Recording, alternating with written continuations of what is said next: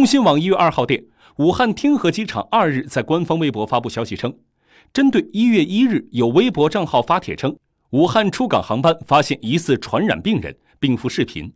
武汉天河机场迅速组织排查经多方核实武汉天河机场及各航空公司均未发现该帖所称的疑似传染病人乘机也无视频中出现的航班。